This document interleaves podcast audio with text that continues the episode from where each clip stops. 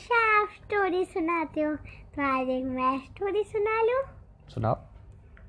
ठीक है। मुझे तो कहानियाँ वैसे भी बहुत पसंद है। ठीक है। तो तो आज वो आज मैं क्लासिक कौए के बारे में स्टोरी सुनाऊँगा। क्लासिक कौआ नहीं प्यासा। प्यासा कौआ सुनाओ। तो प्यासा कौआ।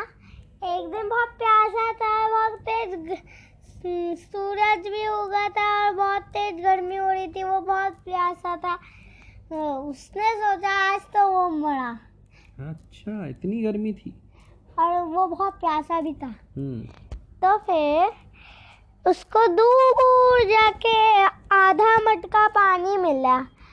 तो वो वहाँ जाके रुका और उसमें अपनी चोट डालकर पानी पीने की कोशिश करने लगा लेकिन उसके पानी इतना नीचे था कि उसकी चोट पहुँच ही नहीं पा रही थी वहाँ तक। हाँ कौवे की चोट तो होती भी छोटी है। तो फिर उसने क्या किया? उसने उसको बहुत सारे छोटे छोटे कंकड़ मिले।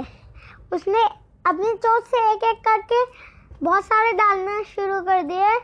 उस उस मटके में और फिर जैसे ही पानी ऊपर आया वो हम्म। पीना स्टार्ट किया उसकी प्यास बुझ गई और वो उड़ के वापस चले गया।